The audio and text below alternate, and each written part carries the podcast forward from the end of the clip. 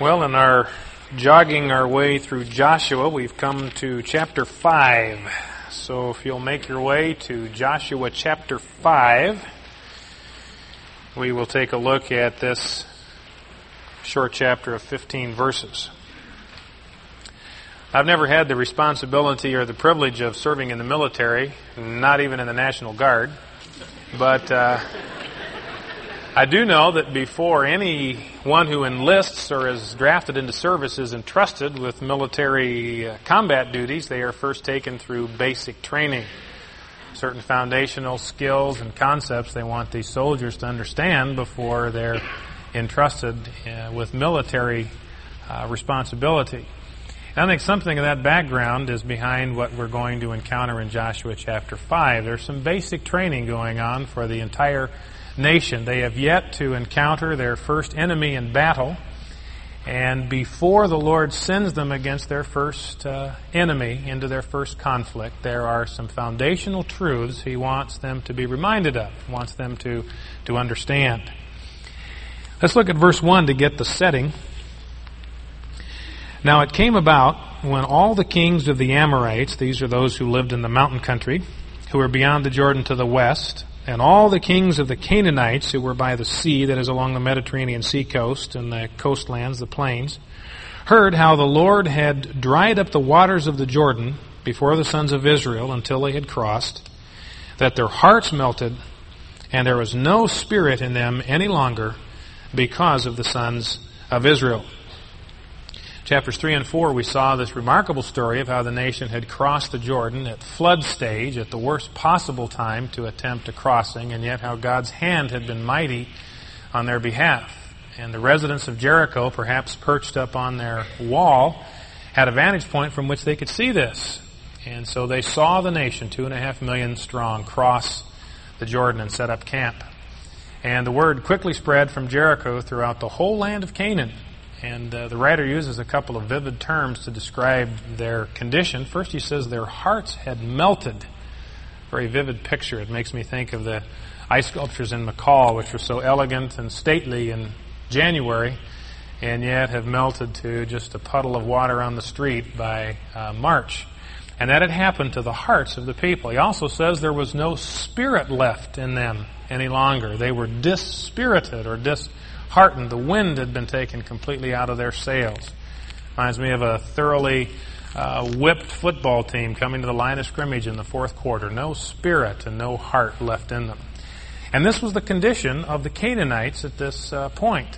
Now, you would expect that right at that point, the Lord would give the nation instructions to go up and obliterate people. I learned in my brief and uh, gloriously unspectacular athletic career that when you have the when you have the opponent on the defensive, you press the advantage, go for the jugular. Uh, if you have the momentum, you keep it. And when they got their backs against the wall, when their backs on the heel, that's the time to press forward and to push ahead. And yet, right at that time, when you would expect them to press the advantage, the Lord says there's some business we need to take care of first before you're ready to go up and go into battle. And that's what these three little episodes in chapter 5 are all about. There are three things that happen in this chapter. First of all, there is the circumcision of the nation in verses 2 through 9. Secondly, there is the celebration of Passover in verses 10 through 12. And third, there is a confrontation with the captain of the host of the Lord in verses 13 through 15. And there's a lesson in each one of these episodes that the nation needed to understand before they were equipped to go to battle. And there are parallel lessons for us in each one of these episodes that, that we need to understand before we are equipped for life, to handle the adversity and conflict, to handle the challenge of the enemy. So let's read through these together and we'll make some comments on them as we go. Let me read the circumcision episode first of all in verses 2 through 9. At that time, the Lord said to Joshua, Make for yourself flint knives and circumcise again the sons of Israel the second time. So Joshua made himself flint knives and circumcised the sons of Israel at Gibeath Haaraloth. And this is the reason why Joshua circumcised them. All the people who came out of Egypt who were males, all the men of war, died in the wilderness along the way after they came out of Egypt. For all the people who came out were circumcised, but all the people who were born in the wilderness along the way as they came out of Egypt had not been circumcised. For the sons of Israel walked forty years in the wilderness until all the nation, that is, the men of war who came out of Egypt, perished because they did not listen to the voice of the Lord, to whom the Lord had sworn that he would not let them see the land which the Lord had sworn to their fathers to give us, a land flowing with milk and honey. And their children, whom he raised up in their place, Joshua circumcised. For they were uncircumcised because they had not circumcised them along the way. Now it came about when they had finished circumcising all the nation that they remained in their places in the camp until they were healed. Then the Lord said to Joshua, Today I have rolled away the reproach of Egypt from you.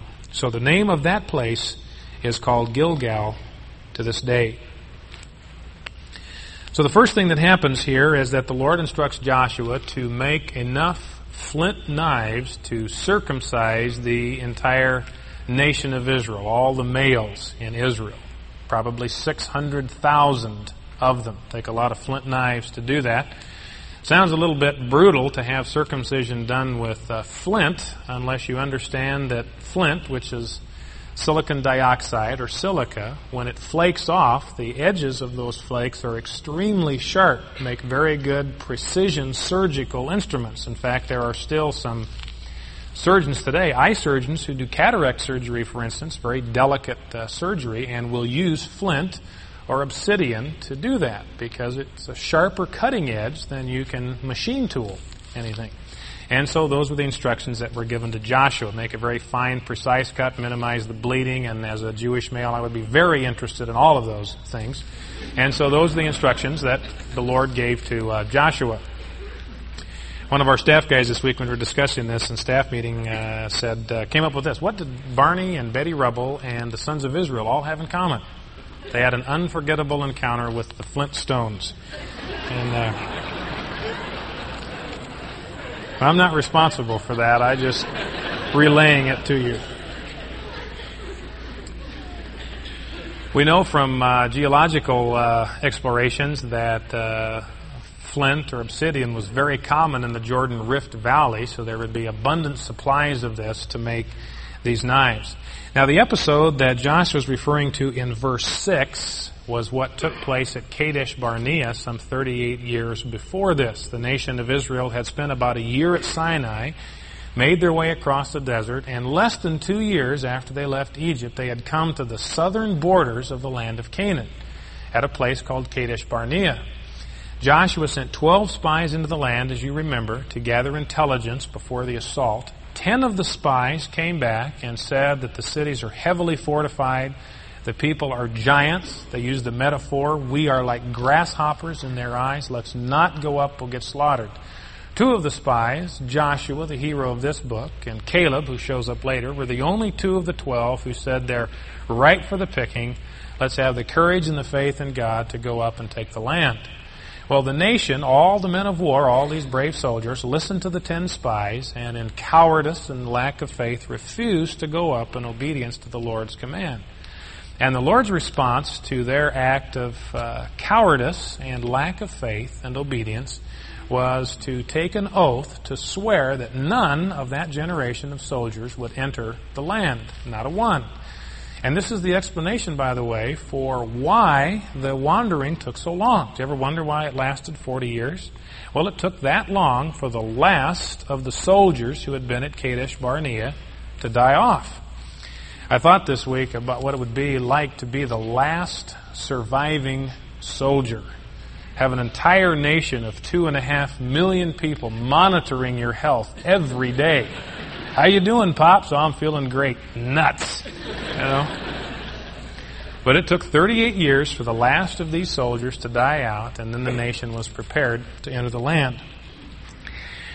Now, there's no explanation given for why they, these nation was not circumcised while they were in the wilderness, but my guess is it's because they, the nation as a whole was resting under the judgment of God for this national act of disobedience some 38 years before this. And uh, as a consequence, none of the sons in the nation were allowed to bear this sign or symbol of God's covenant with Abraham. It's a reminder of the uh, of how influential certain decisions that we make in life are. We can make certain decisions that, uh, out of disobedience or lack of faith or courage, that can affect us for the rest of our lives. That happened to these men. And not only can these decisions affect us, not only do we have to live with the consequences of these decisions for the remainder of life, but our families do as well. The wives of these soldiers were consigned to wandering in the wilderness for all these years. And their children were consigned to this wilderness wandering as well. But at last, the last of this generation dies off, and the nation then is recircumcised. The place where the circumcision took place is called Gibeath Haaraloth in verse 3. That literally means the hill of the foreskins. Imagine 600,000 of those would make a fair sized mound, but that became the name of this place. And they were circumcised on that day. Now, one question to ask, an important question, is why circumcision? Why was the nation circumcised? Well, we do know that they had to be circumcised in order to participate in the Passover, which, which they were to celebrate some four days later. But there's a deeper uh, point to circumcision as a symbol. This goes all the way back to Genesis 17. I'll take you there in just a moment.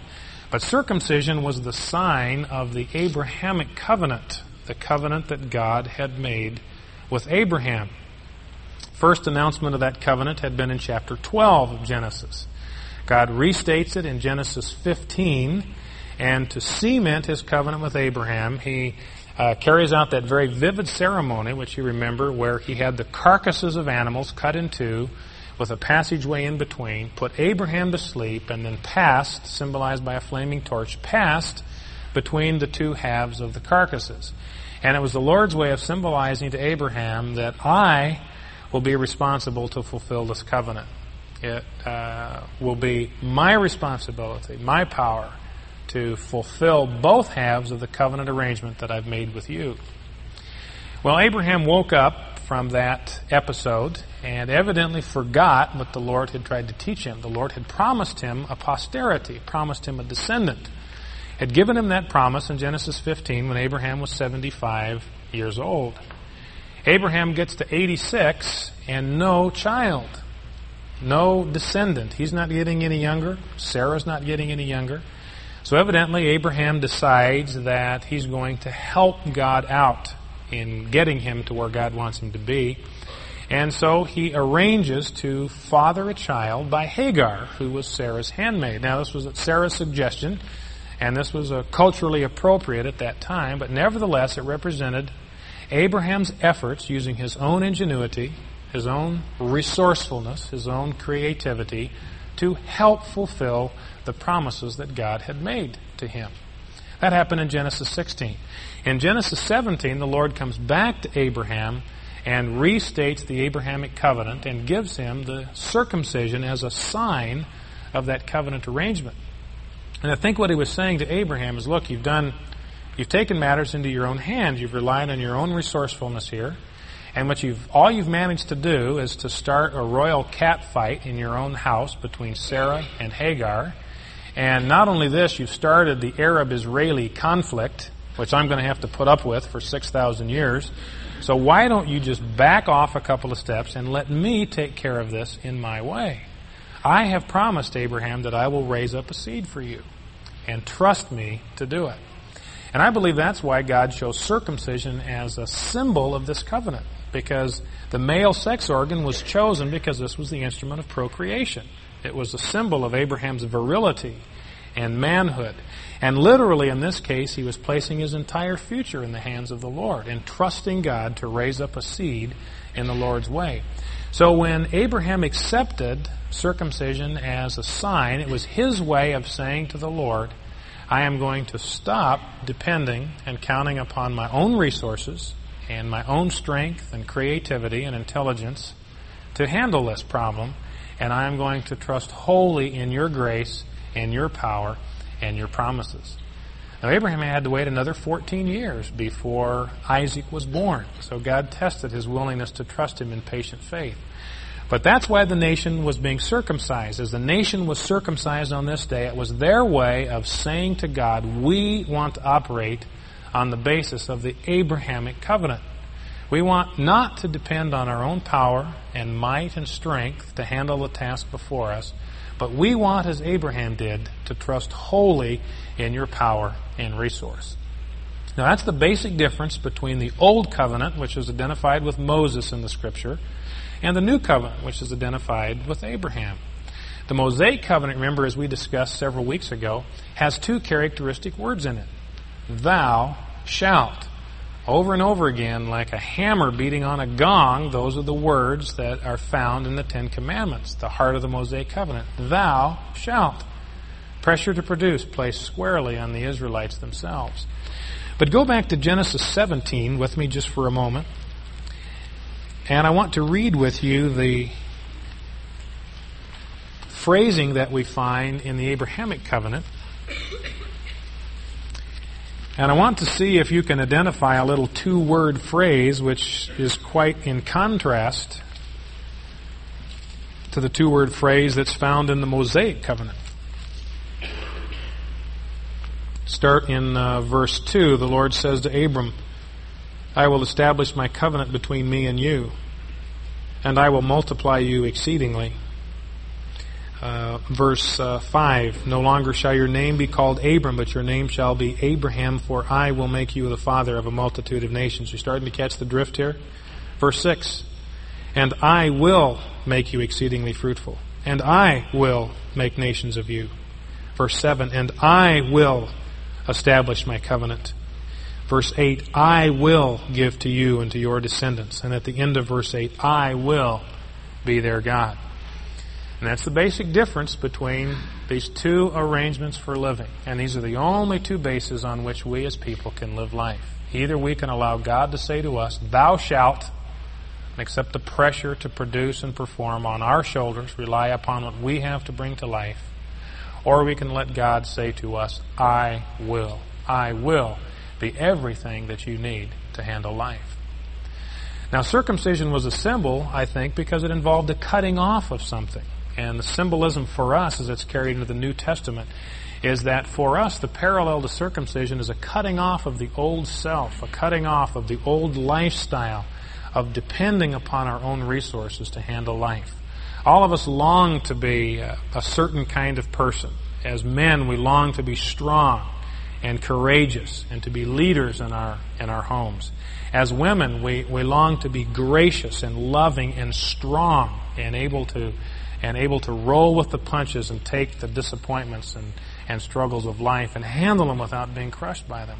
Well, there's only two ways to approach that. Either we depend on what we have to bring to that task, or we count upon the resource of the Lord. And uh, what the New Testament teaches us is that the only way that that can happen, the only way we can become the people we long to be, is to allow the old self, the old lifestyle of self-reliance to be cut off by the Lord. Now this can be a painful process. It certainly was for these Israelite males. You'll notice down in verse 8 uh, when it came about when they had finished circumcising all the nation that these 600,000 men remained in their places, which being translated says they didn't move for three days, with which I can identify, until it says they were healed, at the end of the verse. The word healed there literally means to come to life. And so this is a vivid picture of death to the old life coming to life three days later imitating the pattern of Christ. And that's the lesson that the nation needed to learn out of this, the parallel lesson that we need to learn. Our basic stance in approaching life is to come to the end of relying upon ourselves and begin to depend wholly upon the resource and power of God. This can be a difficult thing to do. We go into marriage, for instance, with an instinctive dependence and reliance upon our mate to supply our basic needs. And then when they do not meet our needs in the way that we desire. There's the instinctive uh, impulse to do what we can to maneuver them into behaving the way that we want them to so that our needs can be satisfied. Now, the only way in which we can be set free from that is to come to the end of depending on what we can do to make our mates perform and respond. And say, Lord, I'm, I'm totally dependent upon you to meet my needs, not upon my husband or not upon my wife. I want to give up trying to see my needs satisfied through my partner and now depend wholly upon you to be the one that satisfies the deepest needs of my heart. And that process can be difficult and painful as it was for the Israelites, but it's the only path to true life. When we were on the uh, men's retreat this summer, one of the men who was along shared with us his story and how the Lord had gotten his attention and brought him to the end of himself and the end of his dependence upon himself. He was a, a national class athlete, a decathlete uh, for that matter. Those men are widely regarded as the greatest athletes in the world, and he was one of the best of the best and had a realistic shot at making the United States Olympic team in 1980 as a decathlete. And as he approached the Pac 8 meet, which was the key stepping stone on the way to the Olympic trials, he approached that in the best shape of his life. He trained hard, he'd worked for this moment, he'd uh, honed his body to the point where he was, he was at the peak of his physical condition. And all during this time, a friend of his had been trying to share uh, the truth about Jesus with him and to encourage him to entrust his life to the Lord. But at this point, he saw no need to do that. Uh, depending upon himself had worked out very well, thank you very much. Uh, and he related to us how on the first day of competition in the Pac 8 meet, as the events progressed, by the time he got to the third event, he found himself dizzy and completely disoriented and completely drained of physical strength and had to drop completely drop out of the competition and saw just in that one afternoon all of his hopes and uh, dreams for glory just just washed away. And still to this day, he doesn't know what happened to him. The medical people who examined him have no idea what happened to him. But he's convinced that this was the Lord's way of getting his attention. He was saying to him, Look, I have to cut off the old self in order for you to, tru- to truly live. It may be painful, it's going to cost you something, but this is the pathway to life. And that's what the nation had to learn here. C.S. Lewis expressed the same concept in Mere Christianity quite well. I thought I'd read this to you. He's talking about the path to true life coming through the death to the old man. He said there must be a real giving up of the self. You must throw it away blindly, so to speak. The principle runs all through life from top to bottom. Give yourself up, and you will find your real self. Lose your life, and you will save it. Submit to death, death of your ambitions and favorite wishes every day, and death of your whole body in the end. Submit with every fiber of your being, and you will find eternal life. Keep back nothing. Nothing that you have not given away will ever be really yours. Nothing in you that has not died will ever be raised from the dead. Look for yourself, and you will find in the long run only hatred, loneliness, despair, ruin, rage, and decay. But look for Christ, and you will find Him, and with Him, everything else thrown in. One of the stories I read to my children is called The Littlest Christmas Tree and it's a story about a little tiny Christmas tree who wanted to see everything everywhere, but he was so tiny he was completely overshadowed by all the other trees in the forest. But this was his lifelong ambition to be able to see everything everywhere, and he tried his hardest to grow and become a tall tree.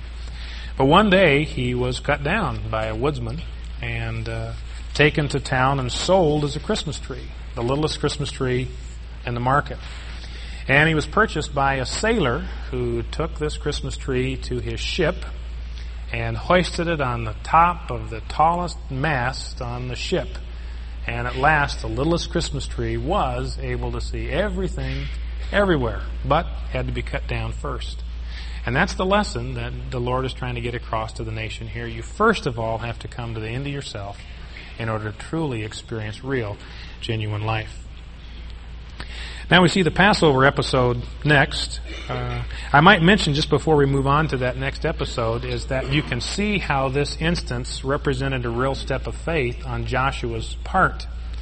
Now Joshua probably did not know the panic that had run through the entire country. He couldn't know what we know in verse 1. He didn't have spies out gathering this intelligence.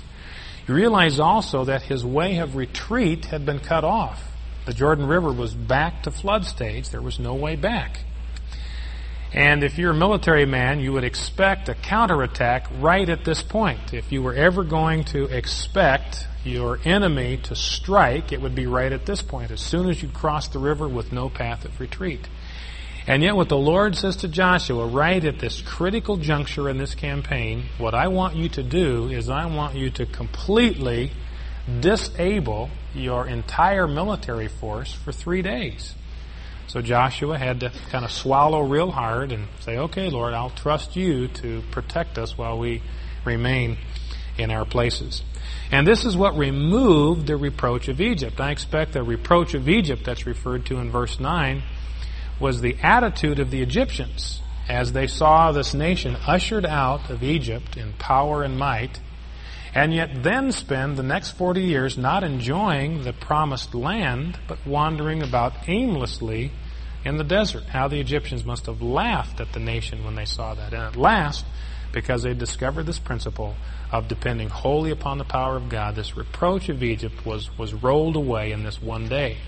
And the name of that place became known as Gilgal, which is related to the Hebrew word for, for rolling. Now, next we have the Passover episode in verses 10 through 12, second lesson that he wanted them to learn. While the sons of Israel camped at Gilgal, they observed the Passover on the evening of the 14th day of the month on the desert plains of Jericho. And on the day after the Passover, on that very day, they ate some of the produce of the land, unleavened cakes, and parched grain. And the manna ceased on the day after they had eaten some of the produce of the land, so that the sons of Israel no longer had manna, but they ate some of the yield of the land of Canaan during that year. So you first of all, they celebrate Passover on the 14th of the month, and then on the 15th of the month, the next day, they, for the first time in their history as a nation, eat, partake of some of the fruit of the promised land. And then on the third day, the 16th day, the supply of manna was cut off. And all that they partook of now was the rich provision of the land.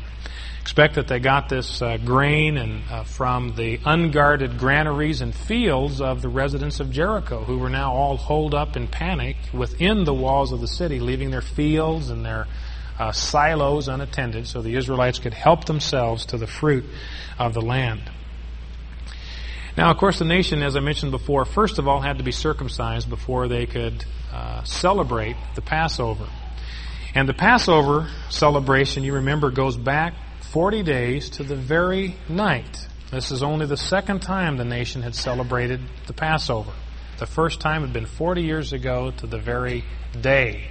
And the Passover for the Israelites symbolized uh, what our Fourth of July symbolizes. It was their declaration of independence as a nation. It was the time when they were formed into a nation. And so they're celebrating that again for the second time. But there's a powerful lesson that God wanted to reinforce to the Israelites in having them celebrate the Passover. As you remember, that night, 40 years prior, the whole land, the Egyptians as well as the Israelites were under the judgment of God. And God's judgment was that the firstborn son in every household in the land would be taken that night by the angel of death. That included the sons in Israeli households as well as Egyptian households. But God provided a way for them to be spared that judgment. He Said, if you will take a, a one year old lamb which is uh, spotless, blameless, no blemish on it, and you will slit its throat, allow the life to drain out of that helpless, innocent uh, victim, and take the blood from that lamb and apply it to the doorposts of your home, the angel of death will pass over your home. And that's how the celebration became known as the Passover. Now, that remedy was available to the entire land. The Egyptians could have participated in that remedy as well. But the Israelites did so. They uh, executed this innocent lamb. Remember, a one year old lamb would be very cuddly and soft, a household pet. A, a marvelous picture of, uh, of an innocent, guiltless victim whose life is being poured out so that the lives of others might be spared. And of death saw the blood on the doorposts and passed over that home. Now, what makes this, this episode even more compelling, in my judgment, is that many of the heads of households who are celebrating the Passover on this night with their families were firstborn sons whose own lives had been spared 40 years ago by the mercy and grace of God on the basis of the sacrifice of an innocent victim. Now imagine the way in which they could compellingly communicate to their family how merciful and gracious God had been. They could explain to their family that the only reason that I am with you tonight to celebrate this as a firstborn son of my father is that God spared my life because an innocent victim was sacrificed in my place. And God wanted to remind the nation of that, that no matter how far short they fell of His standards, no matter how much of His judgment they deserved, that a sacrifice had been provided for them.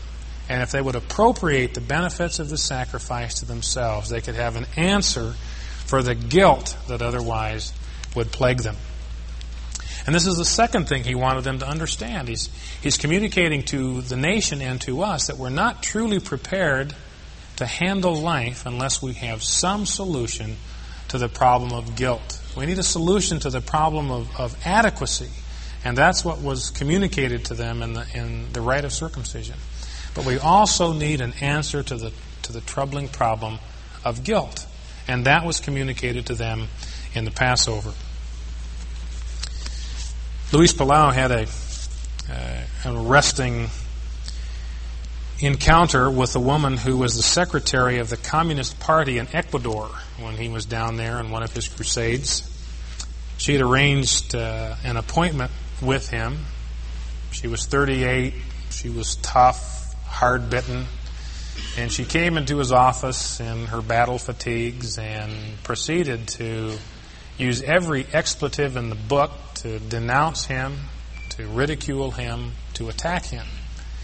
And he allowed this to, to run its course until her venom was spent, and then he he asked her if there was any way in which he could help her. Is there anything I can do for you? And this caught her so off guard that she uh, began to weep. And he asked her why, and uh, she said, I'm 38 years old, and no one in my whole life has ever asked me how they could help me before. And that opened uh, the floodgates, and she began to describe her life to uh, Luis Palau. And spent three hours describing the, the, the, horrible life that she had lived and the circumstances that had, had shaped her. And he could see that she was consumed with guilt from her past.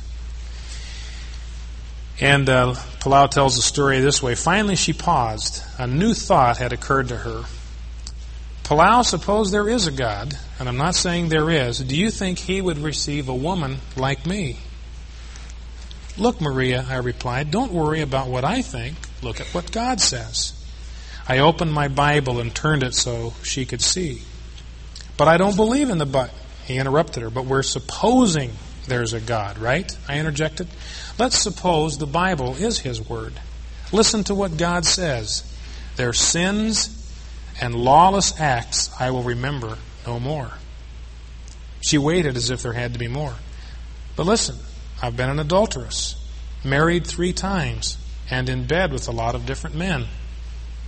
I repeated, their sins and lawless acts I will remember no more. But I haven't told you half my story. I stabbed a comrade who later committed suicide. Their sins and lawless acts I will remember no more. I've led student riots where people were killed. Their sins and lawless acts I will remember no more. I egged my friends on and then hid while they were die, out dying for the cause. Their sins and lawless acts I will remember no more. Seventeen times I responded to Maria's objections and confessions. Finally, I said, Would you like Jesus Christ to forgive you for all that you've told me and for all the rest I don't even know? For a long time, she was silent. Then she said softly, If he could forgive me and change me, it would be the greatest miracle in the world. Within 10 minutes, I witnessed that miracle as she confessed her sins, asked for God's forgiveness, and received the Lord Jesus Christ as her Savior. The door of her personal closet prison flew open, and Maria walked out a free woman. She was forgiven and freed from the skeletons she had been hiding for a lifetime skeletons of anger, immorality, greed, violence, and hatred. And that's what the nation would be reminded of in the Passover. That no matter how grievous their past and their sins and their acts of disobedience and their faithfulness and their treachery, God had provided an innocent victim so that they might be spared the judgment of God. Now, the last episode is found in verses 13 through 15. Now, it came about when Joshua was by Jericho that he lifted up his eyes and looked, and behold, a man was standing opposite him with his sword drawn in his hand. And Joshua went to him and said to him, Are you for us or for our adversaries? And he said, No. Rather, I indeed come now as captain of the host of the Lord. And Joshua fell on his face to the earth and bowed down and said to him, What has my Lord to say to his servant? And the captain of the Lord's host said to Joshua, Remove your sandals from your feet, for the place where you are standing is holy. And Joshua did so. I expect that uh, Joshua was out by Jericho at this point, trying to figure out how in the world he was going to take this invulnerable fortress, when his attention was captured by this military figure with a, with a sword drawn. And Joshua didn't shrink from this encounter but went forward with courage and boldness, evidently learned the lesson God wanted him to learn in, in chapter 1, and approached this man and asked him the very straightforward question Are you for us or are you against us? And the guy says, No. And what's the point of that? Well, what the commander of the army of the Lord was saying to Joshua is that I have not come to take sides, I've come to take over. And that's always the real pressing question in life. It's not in some domestic quarrel, for instance. The question is never, is the Lord on my side or on my wife's side? The question is, am I on his side? And that's the third thing that the Lord wanted to communicate. Not only was he willing to give them the strength to fulfill all the promises he'd made to them and give them forgiveness for all of their sins, but he insisted on being treated and regarded as Lord.